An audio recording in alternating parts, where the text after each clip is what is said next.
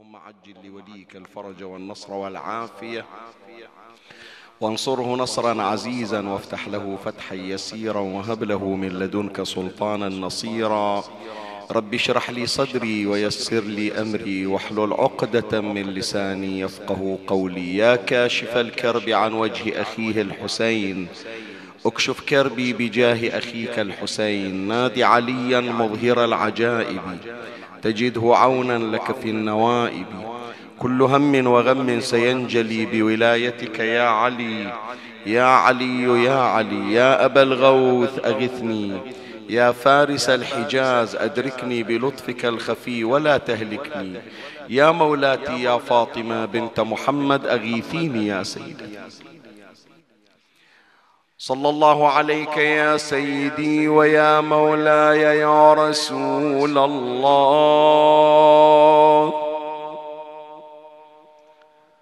صلى الله عليك وعلى آلك الطاهرين فاز من اعتصم بكم وأمنا من لجأ إليكم. يا ليتنا كنا معكم سعادتي فنفوز فوزا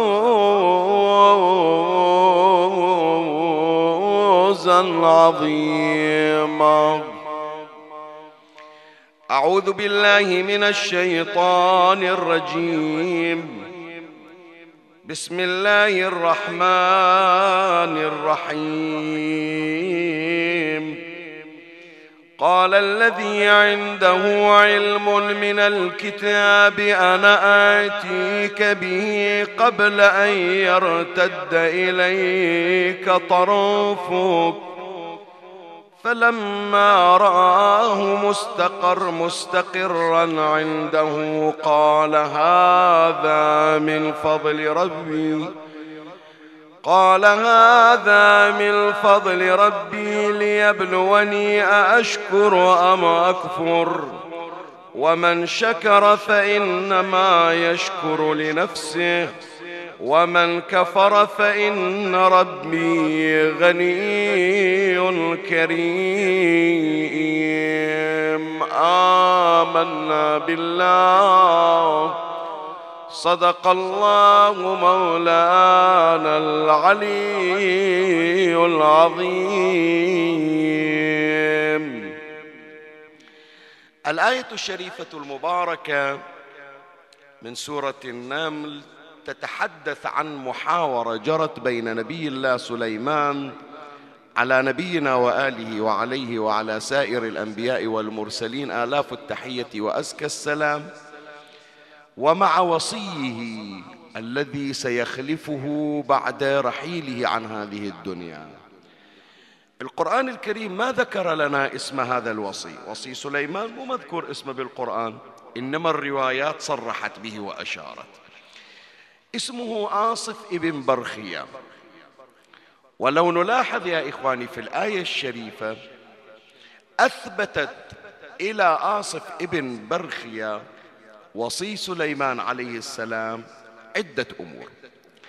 واحدة من هذه الأمور أن آصف بن برخيا وصي سليمان عليه السلام يحمل علما، وهذا العلم ليس علما اعتيادي وإنما هو علم الله الذي عبر عنه علم من الكتاب. هذا مو كل واحد قادر على أنه يتوصل إلى هذا العلم، وراح تمر علينا إن شاء الله الروايات والأحاديث اللي تأكد على هذا الأمر. حتى الذي يا إخواني يطلب العلم الديني بالضبط يقول أنا هذا العلم اللي عندي هو الذي عند الله، هو الذي في اللوح، هو العلم الموجود في السماوات. لا، نعم يبذل الجهد، يبذل نعم الوسع من أجل التوصل حسب المعطيات، لكن قد يصيب وقد يخطئ. إنما العلم الرباني، العلم الإلهي، العلم الذي هو من عند الله مباشرة، هذا يعطيه الله تبارك وتعالى إلى أفراد بأعينهم وبحسب مقاماتهم. فهناك من الأشخاص مثلا من يحمل نسبة من هذا العلم الرباني، ومنهم من رزقه الله تبارك وتعالى العلم بأجمعه، فلهذا نبينا محمد صلى الله عليه وآله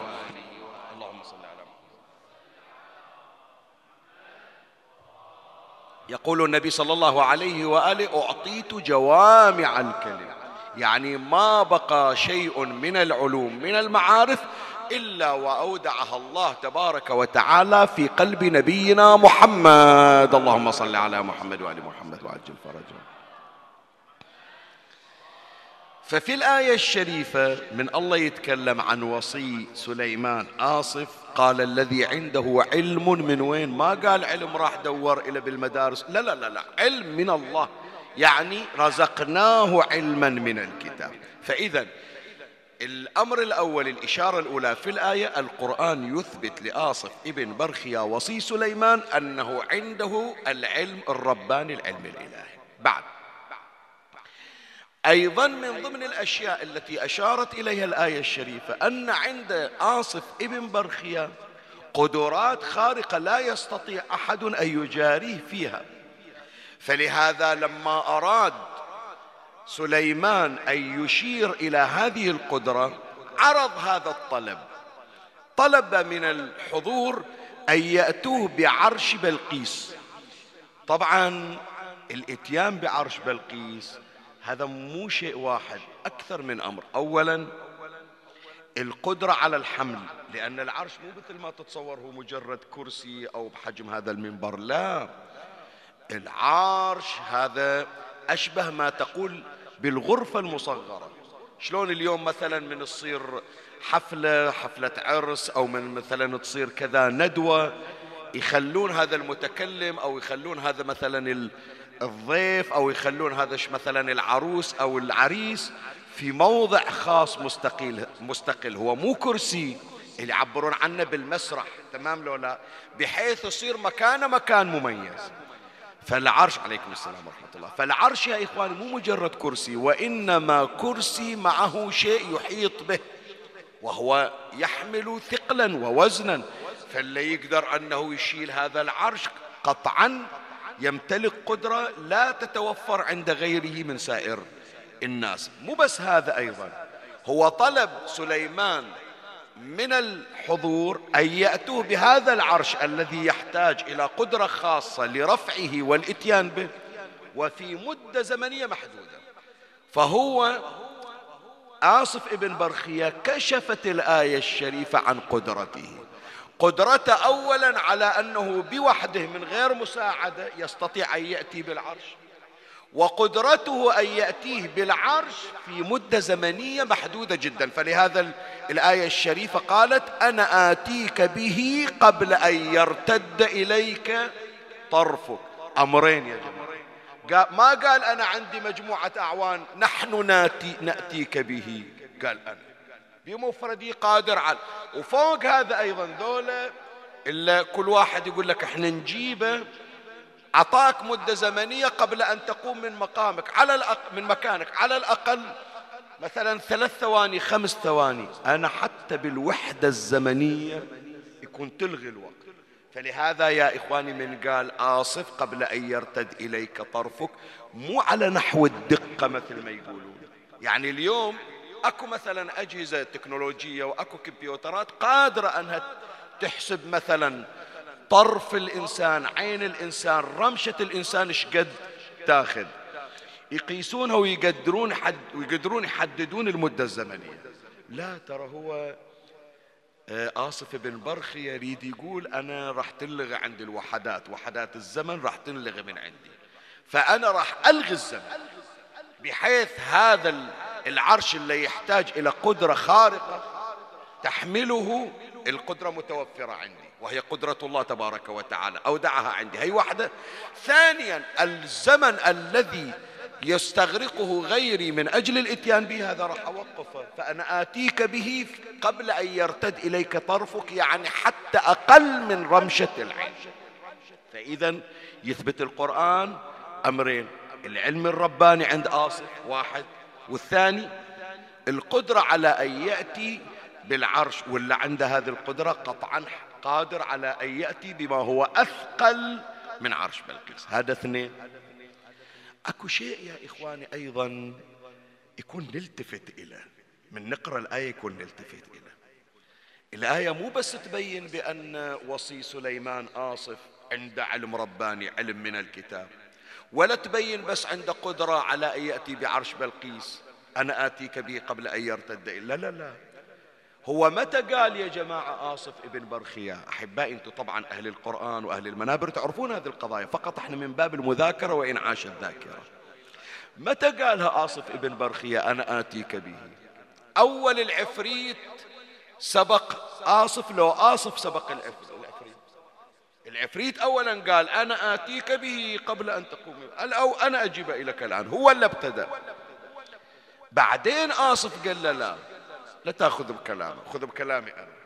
إذا هو راح يجيب راح تحتاج إلى مدة زمنية من تقوم وتقعد يا الله يجيبه، أنا لا، قبل لا ترمش.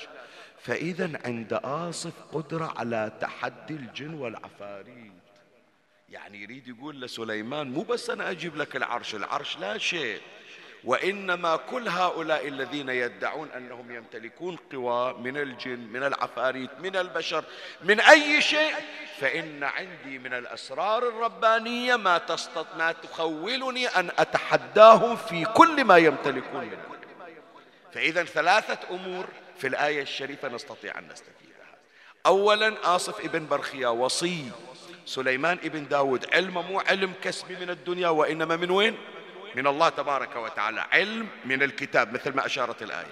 ثانيا عنده قدرة خارقة بحيث يستطيع حمل أثقل شيء وفي مدة زمنية قياسية. هذا اثنين. ثلاثة يستطيع أن يتحدى أي شخص قوي. وبالتالي يا إخواني نستنتج من هذا الكلام شنو؟ حطوا بالكم، نستنتج من هذا أن الإنسان المؤمن يا إخواني لن يستطيع أي إنسان أو أي مخلوق مرتبط بالشيطان أن ينال منه. هذا درس ناخذه من آصف بن برخيا. مرة يجي واحد يقول لي شيخنا شو أسوي ويا العين اللي ذابحتني؟ شو أسوي ويا الحسد؟ عساني ما يودوني إلى وظيفة طلعوني من عدها، عساني ما أدخل في مشروع إلا خسرته، عساني ما أشتري سيارة إلا اختربت، ما رحمتني العين، شو أسوي؟ كل شيء سويت، قرينا زيارة عاشوراء، قرينا قرآن، طلعنا صدقات، طلعنا فما أنا قادر، الحسد غالبني شيخ. لا عمي، أنت من توقف في الصلاة حتى تدخل بالصلاة يسمونها تكبيرة الإحرام، شو تقول العبارة شني؟ الله أكبر. الله أكبر من شنو يا جماعة؟ الله أكبر من كل شيء. إذا الشيطان كبير الله أكبر من الشيطان، إذا شرهم أنت تشوف بأنه لا أحد يستطيع أن يقضي على شر الشياطين وشر الأشرار، الله أكبر من شره. إذا نفسي ضعيفة أنا أستعين بالله، فأنا أقوى بقوة الله. فلهذا إحنا عدنا في آخر القرآن سورتين، آخر سورتين. منو من أولادنا يعلمنا آخر سورتين في القرآن اللي بيها أول شيء قل أعوذ، والثانية هم بيها قل أعوذ؟ شي يسمونه المعوذتين، سورة الفلق، سورة الناس. قل أعوذ يعني شنو يا جماعة؟ بس فكر فيه. إيه يلا بابا، يعني شنو قل أعوذ؟ ما اسمع. أعوذ برب الناس، يعني شنو أعوذ برب الناس؟ أعوذ يعني ألجأ إلى الله. من أقول قل أعوذ برب الناس، من أقول قل أعوذ برب الفلق، يعني أنا قدرتي ضعيفة أمام قدرة الشياطين. هذا اللي واحد راح يأذيني من شر ما خلق ما أقدر عليه، لكن قوتي أنا ما راح أستعين عليها، أستعين بقوة منه؟ قوة الله. فأقول قل أعوذ يعني جعلت قوتي من قوة الله. ولهذا احنا وياه نقول لا حول ولا قوة إلا بمنه؟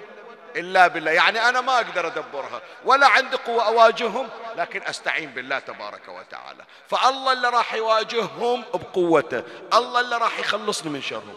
هذا يعلمنا آصف ابن برخيا مو إلا قاعد أنا أقول خايف من العين، خايف من الحسد، شيخنا بيتنا مسكون ما أدري شو نسوي، راح نتركه ونروح، شيخنا ما أدري شنو كذا، أخاف أمشي بمقبرة بالليل، شيخنا يخرعونك بسرعة صايدني رعب.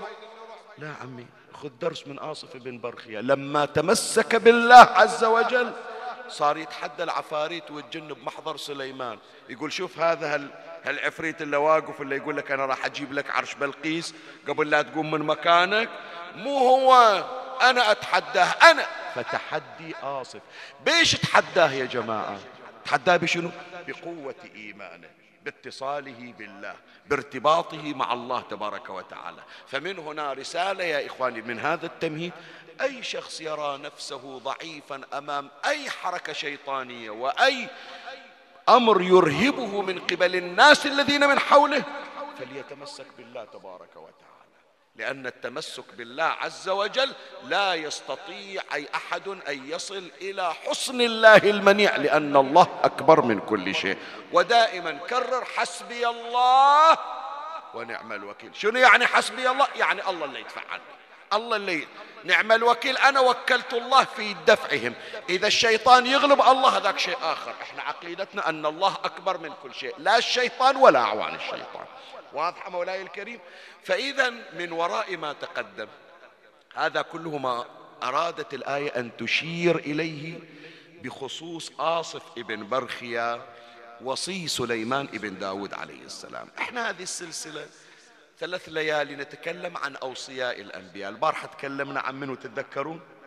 يوشع بن نون، هو ما ناسين إن شاء الله. الليلة وصي آخر من أوصياء الأنبياء وهو آصف ابن برخيا وصي سليمان ابن داود. يذكرون اسمه لكن ما نعرف شيء عن قضاياه، ما نعرف شيء عن حياته، ما نعرف آخر شيء إيش صار بوضعه. الآن لو نسأل شيخنا وين قبر آصف ابن برخيا حتى نزوره، ما حد يدري عنه، ما حد يتعرض إليه. فإن شاء الله في هذا المجلس الشريف في بحث هذه الليلة نتحدث عن آصف ابن برخيا وصي سليمان ابن داود، والحديث يقع في فصلين أمر عليهما تباعا، ومن الله أستمد العون والتوفيق، ومن مولاي أبي الفضل العباس المدد، وألتمس منكم الدعاء. وثلاثا بأعلى الأصوات صلوا على محمد وآل محمد.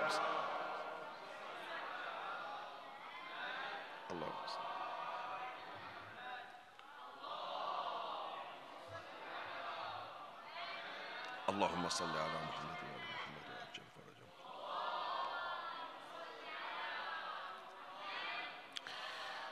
مولاي الكريم أنت اسمعني وفرغ لي قلبك وأعرني سمعك وأقبل علي بكلك.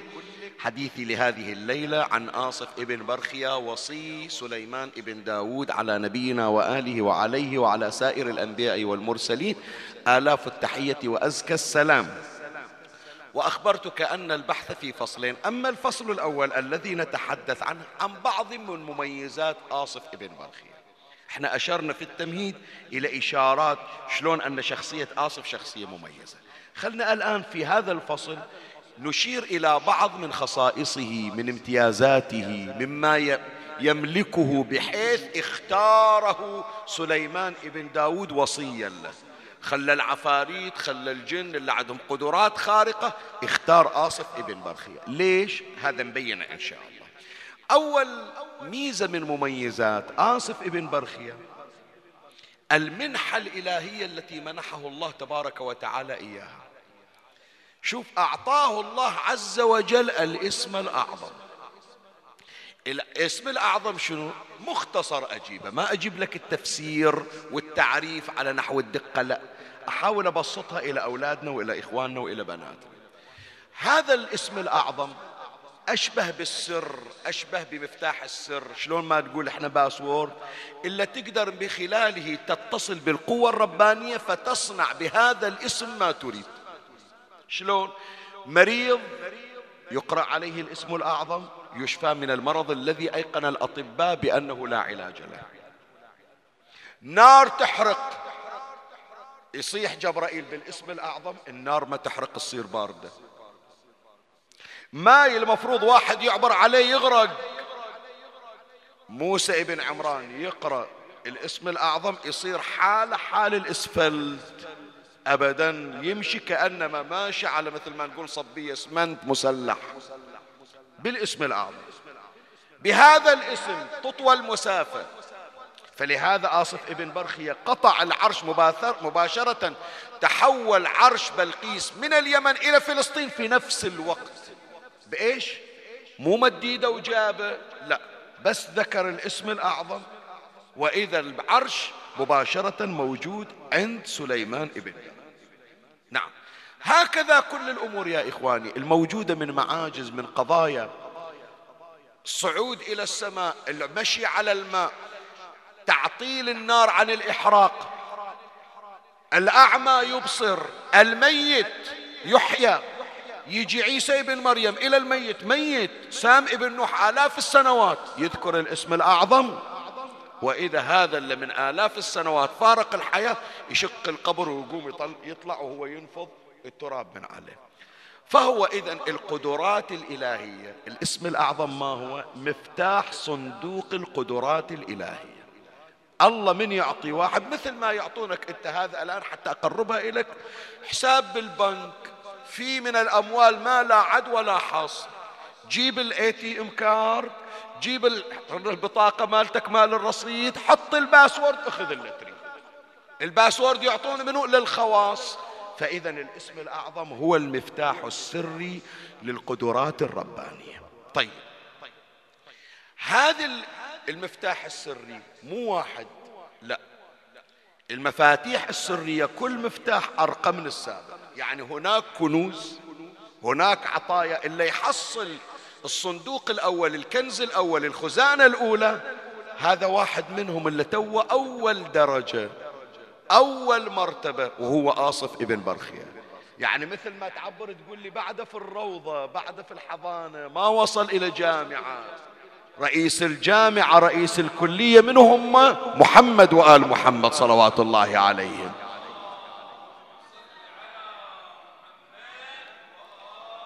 فإذا تتصور أنه آصف بن برخيا اللي خلاه سليمان ابن داود وصي من بعده، بعده بأول سلمة، بعده بأول درجة، مثل ما مثلنا نقول بعده بالروضة. طبعا واحد يقول شيخ ياسين شنو التعبير، شنو بالروضة؟ لا، أنا جايبينها إلك بصيغة أخرى، لكن هو هذا المعنى اللي يقصده أهل البيت عليهم السلام. وراح أبين لك أنا شلون منحه الله تبارك وتعالى هذا المفتاح السري للأسرار الربانية. الحديث عن أمير المؤمنين سلام الله عليه قال: والذي فلق الحبة وبرأ النسمة إني لأملك من ملكوت السماوات والأرض ما لو علمتم ببعضه لما احتمله جنانكم. شنو يعني؟ يريد يقول أمير المؤمنين اللي عندي من أسرار مو إذا سمعتوا تموتون، أعطيكم شوي من عنده قلب الواحد ما يتحمل، ينفجر، يتفطر، بس أنا أعطيكم بحسبكم مو بحسب ما عندي أنا. قال: والذي فلق الحب وبرأ النسمة إني لأملك من ملكوت السماوات والأرض ما لو علمتم ببعضه لما احتمله جنانكم. إن اسم الله، حطوا بالكم شباب، إن اسم الله الأعظم على 72 حرفا، وكان عند آصف بن برخيا حرف واحد فتكلم به فخسف الله عز وجل الأرض وما بينه وبين عرش بلقيس حتى تناول السرير، ثم عادت الأرض كما كانت أسرع من طرف النظر. يوم قلنا قبل أن يرتد إليك طرفك، مو يعني هذه المدة، يعني لغيت الزمن، أسرع من طرف النظر. وعندنا والله 72 حرفا، وحرف واحد عند الله عز وجل استأثر به في علم الغيب، ولا حول ولا قوة إلا بالله العلي العظيم. عرفنا من عرفنا وأنكرنا من أنكرنا، جعلنا الله وإياكم ممن عرف محمدا وآل محمد صلوات الله عليه.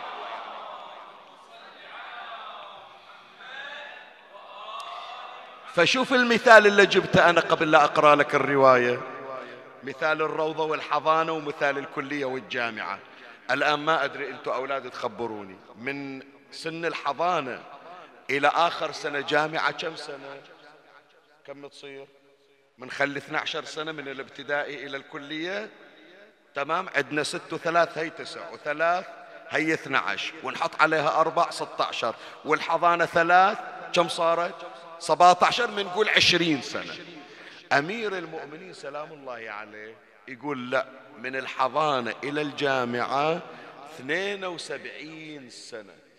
آصف بن برخيا بعد بأول سنة ما وصل، بعد بالحضانة، وبالحضانة قدر ينقل عرش بلقيس من اليمن إلى فلسطين. هذا لو زيدناه بعد ايش راح يسوي؟ لو عطيناه سنة سنتين ايش راح يسوي؟ بس يقول كل هالمراحل كل هالأسرار جعلها الله عند محمد وآل محمد صلوات الله عليهم.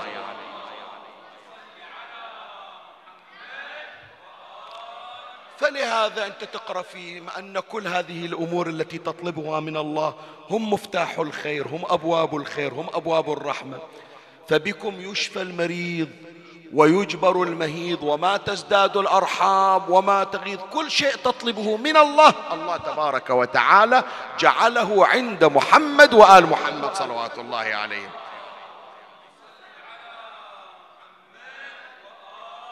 زين، قبل لا أبتباعد عن هذه المميزة، هي الكلمات إلى الجميع. كل ليلة احنا نحكي ويا أولادنا ونهتم بيهم، واحنا دائما مهتمين بيهم. الليلة الخطاب جماعي، إلى الكبار في السن، إلى الأطفال، إلى كل أحد يسمعنا بالمجلس أو خارج المجلس. مولاي الكريم، هذا العلم اللي عند آصف من وين؟ من اللي أعطاه إياه؟ الله عز وجل. الله عز وجل أعطاه هذا العلم، قال الذي عنده علم من وين؟ من الكتاب. الكتاب مال الله، الله أعطى علم هالكتاب إلى آصف بن برخيا. شوف، هذه منحة ربانية استطاع آصف بن برخيا أن يحافظ عليها. فلهذا الله من يذكره يذكر آصف، ما يجيب اسمه، يجيب صفته. ما قال آصف بن برخيا أنا آتيك به قبل أن يرتد إليك طرفك، ما جاب اسمه، جاب شنو؟ جاب صفته. قال الذي عنده علم من الكتاب. شلون يعني؟ أنا أقول هذا الدرس اللي أريدكم يا إخواني الليلة تحفظونه وتديرون بالكم عليه وتحضرونه من الليلة إلى ورا 3 أشهر جاية من يجي محرم، يكون تستغله من الليلة. شوف، آصف بن برخيا حافظ على الكرامة التي أعطاها الله إياه. الله قال لي راح أعطيك اسم أعظم ما أعطيه إلا إلى الأنبياء والأوصياء والأولياء، بس دير بالك يصدر من عندك ذنب وتنحرم من النعمة، دير بالك تسوي أمر وتالي هالنعمة اللي أعطيناك إياها سحبناها من عندك، دير بالك، حافظ عليها. فهو آصف بن برخيا إلى أن مات يحافظ على هذه النعمة، يحافظ على هذه العطية، يحافظ على هذه المنحة. فلهذا الله تبارك وتعالى من راد يعرف آصف إلنا ما عرفه باسمه، قال آصف يمكن يجيك آصف غيره، يمكن اليوم واحد يحب آصف بن برخيا يسمي ابنه آصف، اكو ناس الشكل موجود ترى إلى الآن، يعني باكستان، الهند، حتى بالعرب يسمون أولادهم آصف نسبة إلى وصي سليمان آصف. فالآصفيون كثير، لكن اللي عنده علم من الكتاب كم واحد؟ هي هو وكم واحد اللي مشوا على خطه. فالله يريد من عندك النعمة اللي يعطيك إياها لا تفرط فيها. الله خلاك من حملة القرآن، والله رزقك تحفظ القرآن الكريم، لا يوم من الأيام يصدر من عندك خطأ وتاليها الله ينسيك القرآن وتنحرم من عنده. الله عطاك تصير خادم من خدام الحسين عليه السلام، هذا شرف، هذا تاج. شلون؟ خلي أضرب لك مثال. كلكم سامعين عن أستاذي رحمة الله عليه سيد جاسم الطويرجاوي، صحيح لو لا؟ بيكم أحب عما سامع عنا، حتى أولادنا الصغار الكل سمع عنا والكل يعرفه، صار معلم. أحد يعرف أبو سيد جاسم شو اسمه؟ أحد يعرف سيد جاسم أمه شو اسمها؟ زين، أنا بقول لكم بعد سيد، يلا بابا خلينا نشوف عدنان ولده يسمونه أبو سيد عدنان وأبو سيد قحطان. زين، سيد جاسم اللي تسمع عنه تعرفه من وين؟ يسمونه سيد جاسم الطويرجاوي، يعني من وين؟ من منطقة طويرج، مو من طويرج، هو من العراق صحيح، من أي منطقة؟ أكثر من مكان، أقام في كربلاء، أقام في طويريج لأنه تزوج من طويريج، من أكثر من مكان، منطقة يسمونها صليجة وغيره. كل هذه يا جماعة الاعتبارات الناس مو دايرة باليمها. يعرفون سيد جاسم بشنو؟ ناعي الزهراء، خادم الحسين، اللي يطلعون من حرم الحسين من ضريح الحسين ويروحون ماخذينها مثل زيارة العباس ومثل زيارة الأنصار ومثل زيارة علي الأكبر، هم زيارة قبر سيد جاسم صار مزار في حرم الحسين عليه السلام. ما راحوا بس إلا من طويريج، وما راحوا بس إلا من كربلاء يزورونه. كل واحد أحب الحسين أحب قبر خادم الحسين. هذا شو نستفيد من عنده يا إخواني؟ أن اللي الله يعطيه صفة يكون يحافظ عليها ما يفقدها. ولهذا أنا أذكر سمعت من عنده، أنا الله وفقني أنه أكون تلميذ من تلامذته هو، يعني من توفيق الله ومن عناية الإمام الحسين ومن شفقة المرحوم أستاذي سيد جاسم عليه، وإلا أنا أقل من هذا كله. زين، سيد جاسم مرة من المرات قال مثل، هالمثل إلى الآن أنا مخلينا ببالي وما ناسنه، وأتمنى تحفظونه وتخلونه ببالكم. هالشكل اعتقاده، وبهالاعتقاد الله عطى سيد جاسم هذا اللي عطاه. قال لي ابني ياسين، أنا أسألك لو واحد عنده هالشكل، قال المثل، قال لو ملك عنده 1000 ولد، حط بالك وخلي بالك، ركز في المثل اللي أقول لك. ملك عنده 1000 ولد، كل ولد مثل القمر. الآن أنت بنفسك تقول لي ملك عنده كم ولد؟ 1000 ولد، وكل ولد مثل شنو؟ مثل القمر. زين، واحد من هالأولاد ال1000 طلع معوق، طلع مشوه، شو تقول؟ هو يقول لي ياسين شو تقول؟ الملك يشلب بال999 ولد وينسى المعوق؟ قلت له لا سيدنا، بالعكس الملك يعطف على هالولد المعوق أكثر من 1000 لأنه هو بحاجة أكثر. صحيح لو لا يا جماعة؟ فلهذا يسألون بعض الآباء أي الأولاد أحب إليك؟ قال صغيرهم حتى يكبر، ومريضهم حتى يشفى، وغائبهم حتى بشنو؟ حتى يعود. شفقتي عليه تصير أكثر. فهذا المعوق اللي ما عنده أحد يساعده، ذيلاك 999 ولد شايلين عمرهم، هالولد المعوق اللي يحتاج إلى عطف يقول أنا أعطف عليه أكثر. أنا الآن سيد جاسم يسولف لي ما ملتفت، يعني شنو هالمثل؟ ليش جايب المثل؟ فبعدين قال لي، قال شوف ياسين، أنا ولد من أولاد الحسين وأنا معوق مو مثل الأولاد الأقمار. فقال لا حسب، لا نسب، لا علم، لا شيء عندي أبد، ما عندي شيء، عندي بس أنعى على الحسين، عندي بس أقرأ على الحسين. لو ما عندي شرف خدمة الحسين ولا أحد يعرفني ولا أحد يدري عني أصلا، لكن إذا تشوف إلي شرف وجاهة واحترام عند الناس ببركة خدمة الحسين. والحسين ترى عطاني مو لأني أنا أستحق. شوف الاعتقاد شلون، حتى تعرف شلون وصل إلى ما وصل إليه. يقول عطاني الحسين هذا اللي تشوفه مو لأني أنا أستحق، وإنما مثل الولد المعوق اللي يشفقون عليه، شفقة من الحسين عليه. بهذا الاعتقاد يا جماعة سيد جاسم، روح شوف قبره الآن شلون صار مزار لو مو مزار. من وين؟ من الحفاظ على هذه الرتبة. فالرسالة يا أحبائي يا أولادي، أنا أول واحد أحكي ويا نفسي، من الله يشرفك تصير من خدام الحسين. صار لك كم سنة تشتغل بالمطبخ، صار لك كم سنة من كوادر الحسينية، صار لك كم سنة من أعضاء الحسينية، يسمونك خادم الحسين. دير بالك يصدر من عندك خطأ ويطردك الحسين يقول نشوف غيرك. لا، هذا نعمة حافظ عليها إلى الموت، حتى بعد الموت أيضا يذكرونك باسم الحسين. شوف الله يرحمه حج إبراهيم كم سنة صار له من توفى، وشوف أبوه رحمة الله عليه من كم سنة توفى، من حطوا صورته ومن الناس الذكرى ومن احنا نثوب إلى عقب المجلس. منو قال كم عنده رصيد في البنك، ومنو قال شنو عقاراته، وإنما نقول بنى هالمؤسسة وباسم أهل البيت، ومات على خدمة محمد وآل محمد صلوات الله عليه.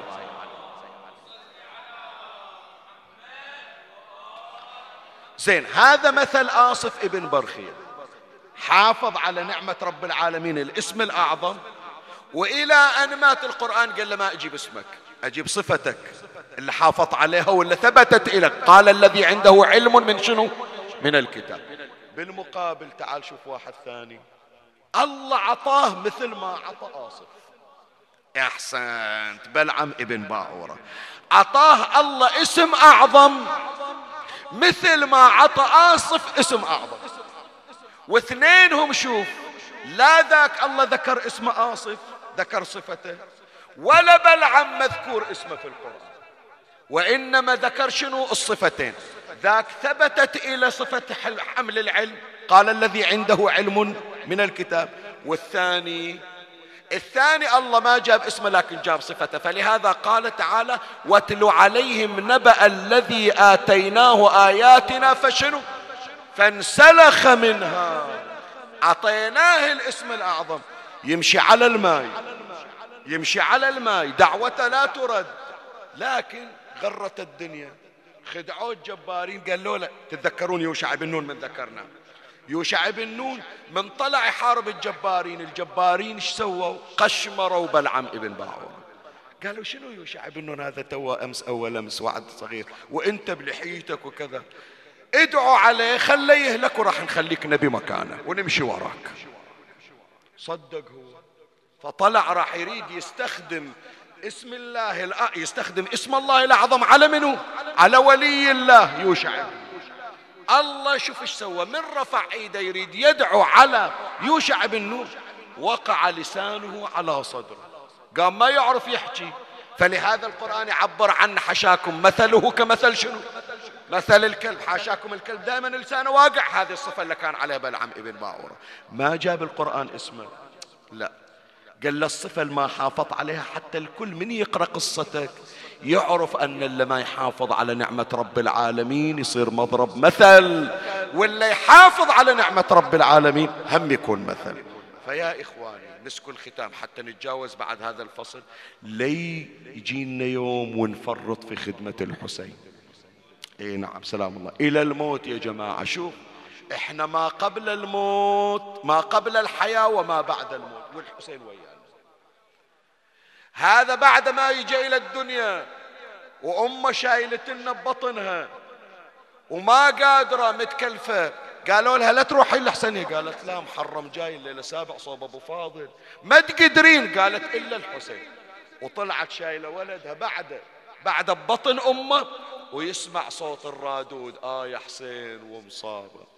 هذا قبل الولادة والحسين وياه.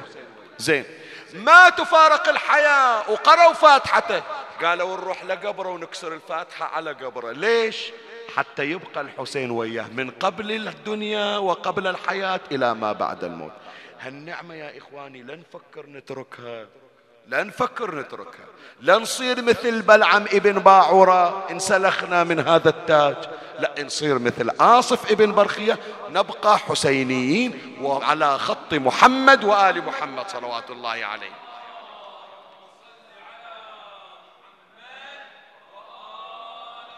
زين الفصل الأول انتهينا من أكو بعض النقاط أنا أعرضت عنها، ارتئيت أنه أشير إلى بعض الأمور اللي أراها فعلا مؤثرة وناتجة أكثر، وهذه بركات أهل البيت. أنتقل وياكم إلى الفصل الثاني، خلنا نشوف آصف بن برخيا والكشف عن أهل البيت عليهم السلام. إيه الله عز وجل جاب إلنا آصف بن برخيا كمثال حتى يكشف لنا عن مقامات محمد وآل محمد صلوات الله عليه.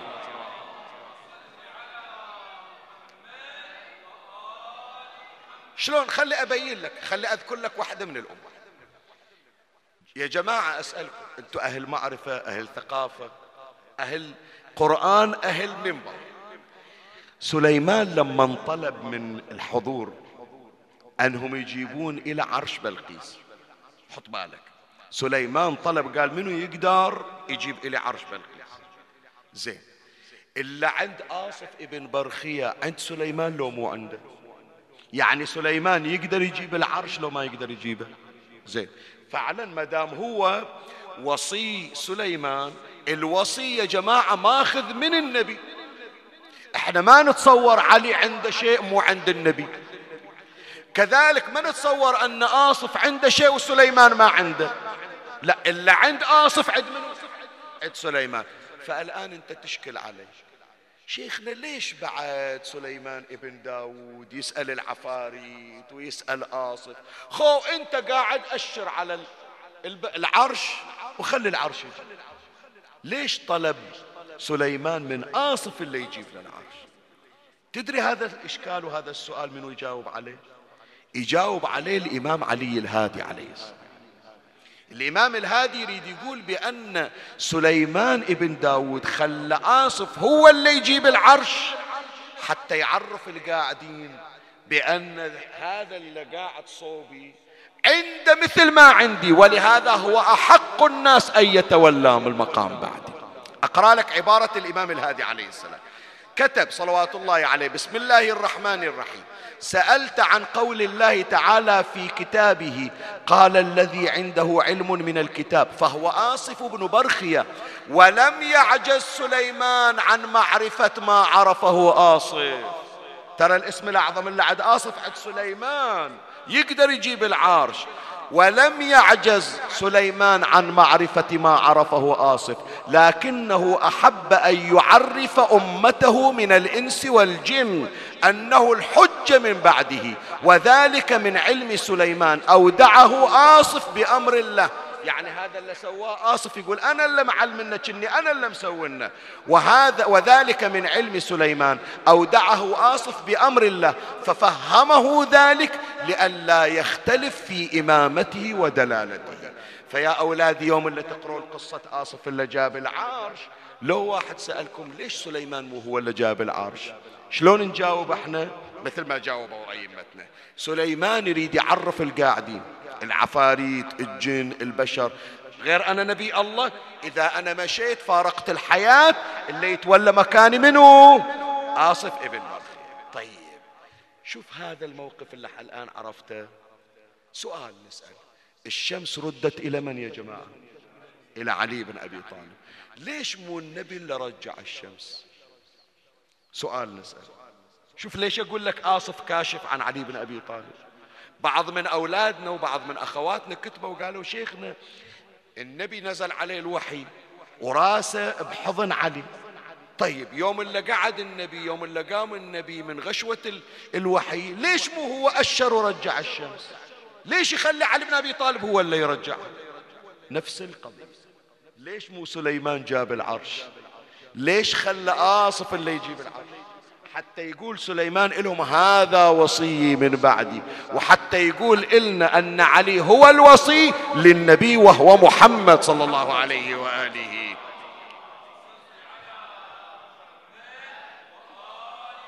فهذه واحدة من الأمور التي كشفت عن الإمام علي بواسطة آصف ابن برخيا. كذلك النبي صلى الله عليه وآله اختص عليا بمجموعة من الأمور حتى تكون كاشفة عن إمامته وعن وصيته. بعد خلي هذه معلومة عندكم يا جماعة، خلي معلومة عندكم، لأنه احنا طرحنا هذا الأمر. وين قبر آصف؟ ما ندري عنه، مو صحيح؟ آصف ابن برخيا من ذاك الزمن يحضر النفوس إلى زمن غيبة إمامنا الحجة بن الحسن عجل الله فرجه. يدري آصف بأنه أكو بعض الأشخاص راح يطلعون يسخرون من غيبة الإمام. ما أدري أنت إن شاء الله ما مر عليكم، إن شاء الله ما شفتونه وما مر عليكم ولا تدورون عنه. طلع واحد مرة من المرات يسخر من الإمام الحجة ويسخر من غيبته، يقول شنو واحد صار له 1000 الآن 1200 سنة غايب والناس تنتظره، وإيجا يستخدم أساليب مع الأسف ما تدل على عقل متحضر وراقي. قال خليه يطلع، إذا ما عنده تذكرة أنا راح أقص له تذكرة من عندي، أنا يقول عندي شركة سياحية وراح أقص له تذكرة وأجيبه إذا خايف، وإذا خايف من الناس أنا راح أعين له بادي جارد 2 لأن الإمام محتاج إلى مساعدته، وإذا ما يقدر يحكي ويا العالم أنا مستعد أنه أستأجر إلى قناة فضائية وأطلعه وعنده بادي جارد وأسفره وين ما يريد، بس خليه يطلع. شنو مضمون ما ندري عنه؟ شنو محتاج لك؟ مزود بالله، مؤيد بجبرائيل منصور بميكائيل، ما محتاج إلك يوم اللي ينزل ويوم اللي يطلع جبرائيل نازل من السماء وياه. إلا عنده راية النبي ما محتاج إلك، إلا عنده تابوت السكين. إن شاء الله ليلة العيد يا إخواني حضروا حالكم راح نشير، لازم احنا كل سنة لازم نذكر إمامنا، فمخلينها إلى ليلة العيد إن شاء الله، عيد الظهور الشريف. زين، الله يبلغنا وإياكم إن شاء الله. فشوف أنت تقول لي شيخنا ايش جيب آصف ابن برخيا إلى صاحب الزمان عجل الله فرجه الشريف؟ ترى من ذاك الوقت آصف ابن برخيا قال لهم راح أعطيكم نموذج حتى تتعلمون على الغيبة، لأنه راح يجي واحد أعظم مني شأن وأعلى مني قدر وسيغيب غيبة، فأنا أحضر النفوس من الآن. خلي أقرأ لك الرواية اللي ذكرها العلامة المجلسي على الله مقامه. قال: فلما حضرته الوفاة، يعني سليمان، فلما حضرته الوفاة أوصى إلى آصف بن برخيا بإذن الله تعالى ذكره، فلم يزل بينهم. الآن سليمان فارق الحياة، واللي صار بمكان سليمان منه آصف بن برخيا، فلم يزل بينهم يختلف إليه الشيعة. منو الشيعة؟ الشيعة يعني اللي شايعوا آصف، اكو ناس ما قبلوا بآصف واكو ناس تمسكوا، فلهذا ليش احنا يسمونا شيعة يا اخواني؟ شايعنا منو؟ علي بن ابي طالب تابعناه، كما تابع اصحاب سليمان تابعوا وصيه آصف ابن برخيا. فلم يزل بينهم يختلف إليه الشيعة ويأخذون عنه معالم دينهم، ثم غيب الله عز وجل آصف غيبة. حط بالك، شوف شلون نموذج الإمام المهدي بزمن آصف. ثم غيب الله عز وجل آصف غيبة طال أمدها، ثم ظهر لهم عقب ما انتظروه مدة، ثم ظهر لهم فبقي بين قومه ما شاء الله. عقب الغيبة قعد وياهم، ثم قال لهم مرة ثانية ترى أمشي، حضروا حالكم وتعلموا شلون تتعايشون. ثم أنه ودعهم فقالوا له أين الملتقى؟ قال على الصراط، وغاب عنهم ما شاء الله. واشتدت البلوى على بني إسرائيل بغيبته وتسلط عليهم بخة نصر. طيب، نجي الآن هذه الكلمة حتى أتجاوز هالنقطة، خلاص مجلسنا يكون مكتفى. مولاي اللي يجي يقول شنو أنتم إمامكم غايب، أحد يعتقد بإمام غايب؟ بعضهم يجي يقول شنو؟ وانا صاحبكم، وانا شوف ايش قد قتلوكم، شوف ايش قد اذوكم، شوف ايش قد اراقوا دماءكم، ويا فرج الله ويا فرج الله، واللهم كل وليك واللهم كل وليك. لو هو موجود كان طلع لكم، شنو بيمر عليكم بعد من ضيم اكثر من هذا الضيم؟ انت شو ترد عليه؟ قول له تعال تعال اقرا سوره النمل. قال الذي عنده علم من الكتاب انا اتيك به قبل أن يرتد إليك طرفك. هذا اللي عنده علم من الكتاب وين قبره حتى نزوره؟ بس اسأله، قل له غير كل نبي عنده وصي، وصي موسى يوشع بن، وصي عيسى شمعون الصفا، سليمان عنده وصي، لولا القرآن يقول عنده وصي علم من الكتاب، وين قبره هالوصي؟ موجود لو توفى، إذا توفى وين قبره؟ وإذا موجود وينه؟ الله غيب ليبقى آصف نموذجا لغيبة إمامنا قائم آل بيت محمد عجل الله فرجه الشريف.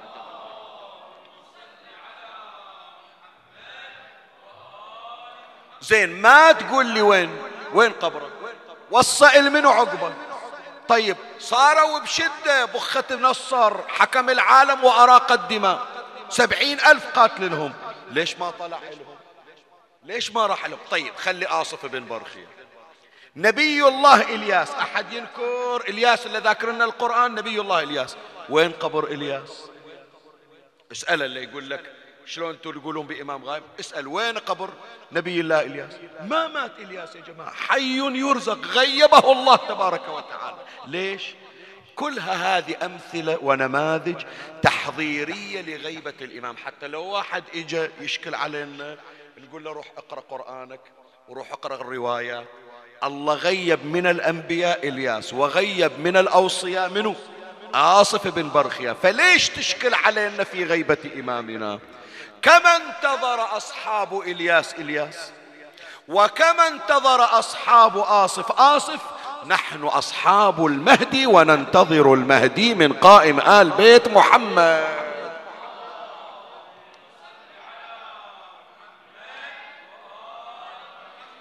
أما النقطة الأخيرة من هذا الفصل وهي مسك الختام،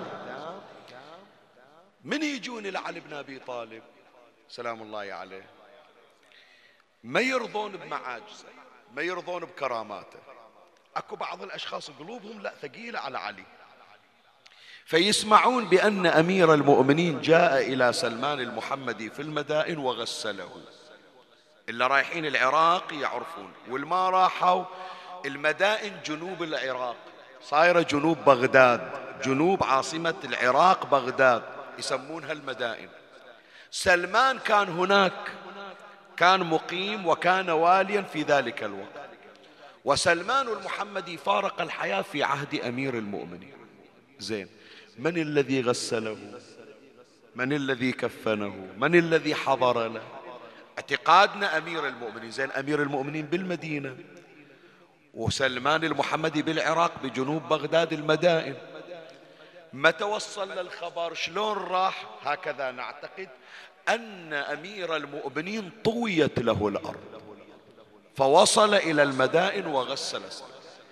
البعض اللي عنده مشكلة ويا علي ما راضي بهالكلام، قال شو هالخرافات؟ شنو علي يطلع من المدينة ويروح إلى المدائن في نفس الوقت؟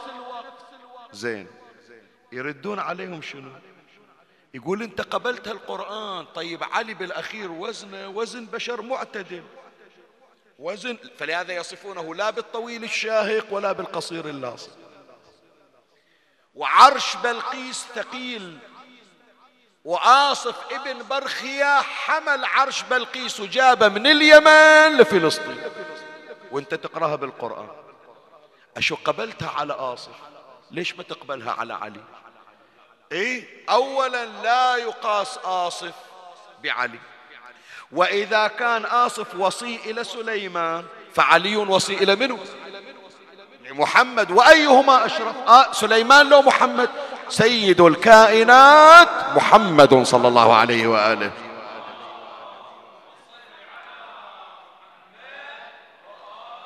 فهذا خليفة عباسي يسمونه المستنصر بالله، ما راضي من يقعد بمكان الشيعة، والشيعة ذبحونا، شيبوا راسنا، علي راح لسلمان، علي راح لسلمان. أكو واحد يسمونه سيد عز الدين الإقساسي، يوم من الأيام قاعد حكى المستنصر بالله، قالوا لمتى الشيعة هالغلو اللي عندهم؟ علي طلع قطع المسافة وراح غسل سلمان ورجع، خرافة. الله ألهمه يقول هي الأبيات الشعرية يرد عليه. شوف الرد اللي جابه، قال أنكرت ليلة إذ سار الوصي إلى أرض المدائن لما ألها طلبة وغسل الطهر سلمانا وعاد إلى عراص يثرب والإصباح ما وجب، قبل الصبح رجع، وقلت ذلك من قول الغلاة وما ذنب الغلاة إذا لم يوردوا كذبا. فآصف مثل رد الطرف من سبأ بعرش بلقيس وافى يخرق الحجبة. هذه مثل هذه، شنو الفرق يعني؟ فأنت في آصف لم تغلو فيه، ما قلت أن آصف يوم جاب العرش هي خرافة وهذا غلو، قبلته، لكن ويا علي رفض. فأنت في آصف لم تغلو فيه، بلى في حيدر أنا غال إن ذا عجب.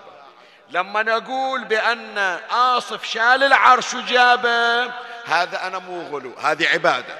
لكن لما أقول علي استخدم نفس السر اللي عند آصف، لا أنا مغالي. إن كان أحمد خير المرسلين فذا، إن كان أحمد خير المرسلين فذا خير الوصيين، أو كل الحديث هبا. صلوا على محمد وآل محمد.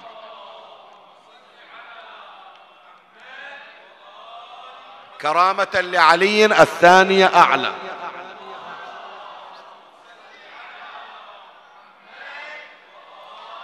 ولشرف أمير المؤمنين اجعلوا الثالثة أعلى من الاثنتين. الله،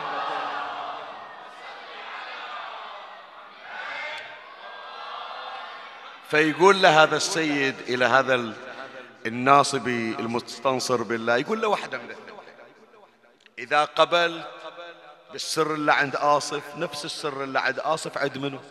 عند علي بن أبي طالب. وإذا ما أنت راضي بسر علي بن أبي طالب يكون أول تشيل الآية اللي تحكي عن آصف اللي جاب عرش بلقيس، ترفض الاثنين أو تقبل الاثنين. وعلي وصل إلى سلمان، سلمان على فراش الموت وإلى جنبه الأصبغ ابن نباتة، ما عنده أحد، سلمان ما عنده أحد، لا أولاد عنده، لا إخوان عنده، لا عائلة عنده، غريب طالع من إيران وجاي ولم يتزوج. قالوا تزوج وجيء له بولد اسمه عبد الله، بعضهم يقول مات في حياته، وبعضهم يقول لا لم يتزوج ولم ينجب له أولاد. على فراش الموت الأصبغ بن نباتة قال له سلمان ما عندك أحد، من الذي يلي غسلك؟ من الذي يلي كفنك؟ من الذي يلي صلاة عليك؟ منو؟ لازم توصي. قال يغسلني ويلي أمري الذي ولي أمر رسول الله. واحد منهم قال له سلمان علي مو ويانا ترى، خاف انت ثقل عليك الحال، ما ملتفت، علي بالمدينة، على ما نروح نخبره وعلى ما يجي يحتاج على الأقل 14-20 يوم، شلون الظل من غير تغسيل ولا تكفين؟ قال الأمر كما قلت لكم. قال لحكاية سلمان وفارق الحياة. قام الأصبغ بن نباتة شال قطعة قماش شملة يسمونها، غطى وجه سلمان. التفتوا القاعدين إلى أصبغ، يلا أصبغ قوم نشيله، ما عليك من حكي، ترى كبر رجل شيبة الظاهر عقله راح. قال لا سلمان عقله حاضر، سلمان صديق، سلمان منهم أهل البيت. قال زين علي شي يودي له خبر؟ قال مثل ما قال، احنا نوقف وننتظر. فبينما هم كذلك وإذا الباب تطرق، قام الأصبغ فتح الباب وإذا برجل ضيق لثامه وهو على باب. من أنت يرحمك الله؟ أحل اللثام وإذا به أمير المؤمنين. ها أبو حسين متى طالع من المدينة خير مقدم؟ قال دعاني سلمان فأجبت، أنا هناك بالمسجد أصلي وبس ناداني سمعت صوته إجيت بطي الأرض. وأقبل أمير المؤمنين إلى سلمان وكشف عن وجهه. شوف فرحة سلمان بشوفة علي، فارق الحياة، مات، لكن هذه أسراره. تقول لي ما يصير؟ لا عمي شلون ما يصير؟ أم حسين طلعت إيدها من الكفن وضمت أولادها إلى صدرها، وما عندهم من أسرار عند سلمان. من شاف سلمان أمير المؤمنين فتح عينيه وتبسم إلى في وجهه. قال سلمان عد إلى موتك، هذه أسرار بيناتنا، هذول قلوبهم ما تتحمل، عد إلى موتك. فغمض عينيه وعاد كما كان، وشال أمير المؤمنين على إيده ووداه للمغتسل وغسله بيده وكفنه وصلى عليه واحتمل جنازته. علي شال التابوت على ظهره وإجوا حفرة والقبر، ونزل أمير المؤمنين في لحد سلمى، ونزل وتناول الجثمان الطاهر وأهال عليه التراب وطلع.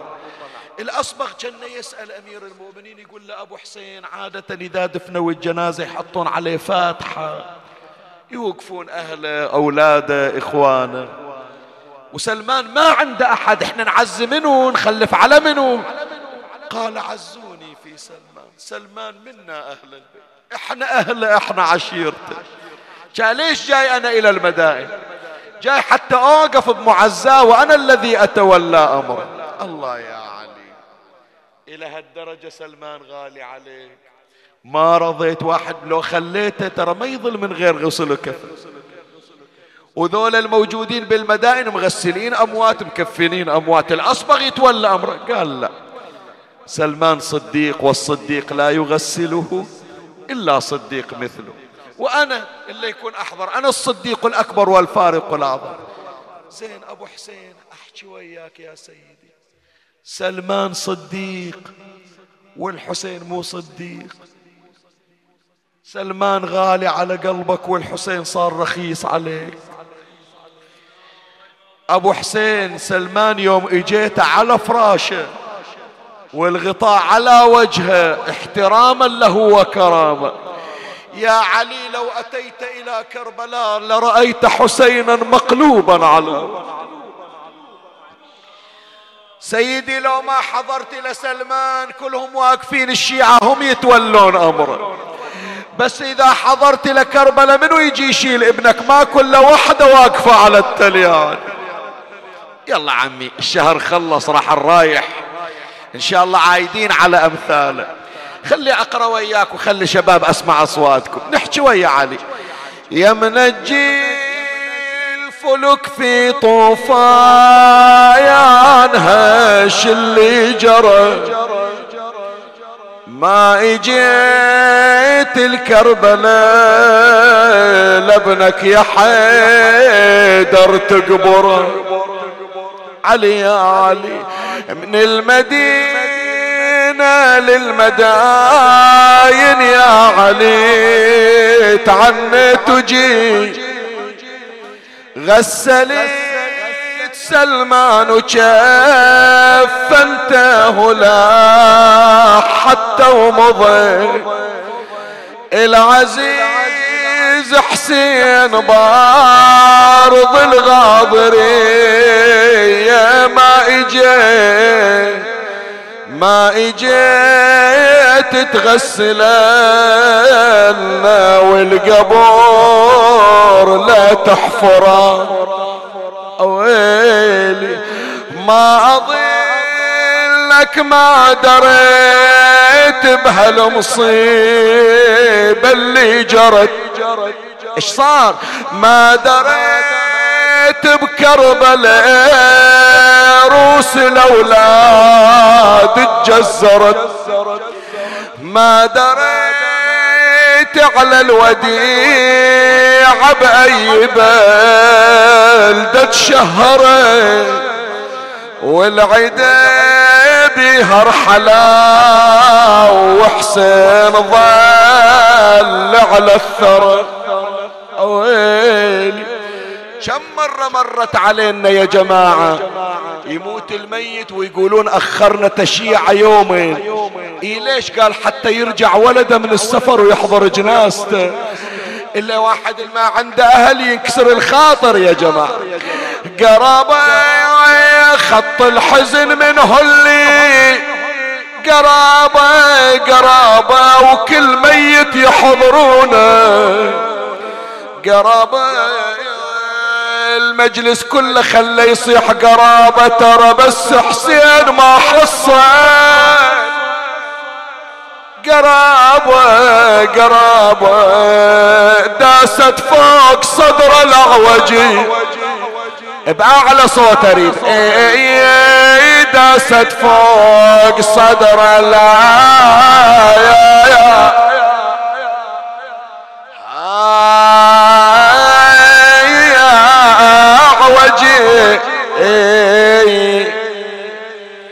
بيت سمعني صوتك بحراني من المدينة يا علي منجي السفينة. شباب أصواتكم وينك يا داح الباب يا منجي السفينة يا مغسل الهادي النبي غسل ولي وويلا يا مغسل الهادي النبي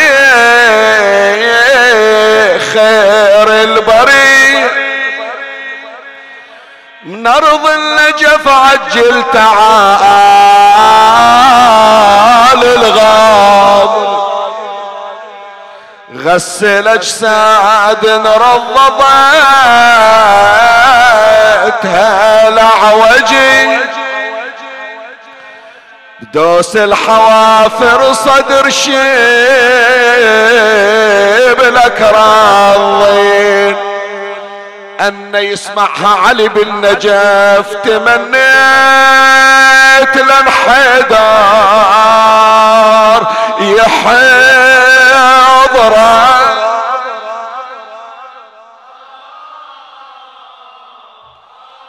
يحضره ويشوف الشمر ينحار بنحره.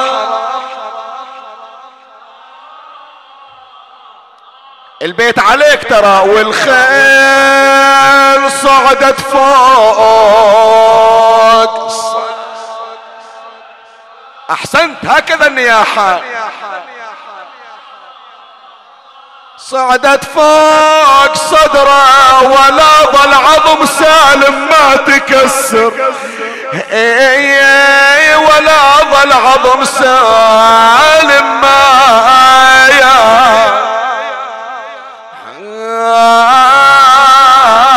تكسر، عار تجول عليه الخيل عادية حاكت له الريح ضافي مئزر وردا ما غسلوه ولا لفوه. اللهم صل على محمد وآل محمد. أعوذ بجلال وجهك الكريم أن ينقضي عني شهر رمضان أو يطلع علي الفجر من ليلتي هذه، ولك قبلي تبعة أو ذنب تعذبني عليه. اللهم سلمنا لما بقي من شهر رمضان، وسلمه لنا وتسلمه منا، فلا ينقضي عنا إلا وقد غفرت لنا. اكتبنا فيه من عتقائك من نار جهنم. اقض حوائجنا وحوائج إخواننا المؤمنين يا قاضي الحاجات، يا مجيب الدعوات، يا سامع الشكايات، اسمع لنا واستجب يا الله. عجل اللهم فرج إمامنا صاحب الأمر، شرفنا برؤيته وارزقنا شرف خدمته. ترحم على أمواتي وأموات الباذلين والسامعين والمؤمنين، سيما من لا يذكره ذاكر ولا يترحم عليه مترحم. أوصل لهم جميعا ثواب هذا المجلس الشريف، وبلغهم ثواب الفاتحة مع الصلوات.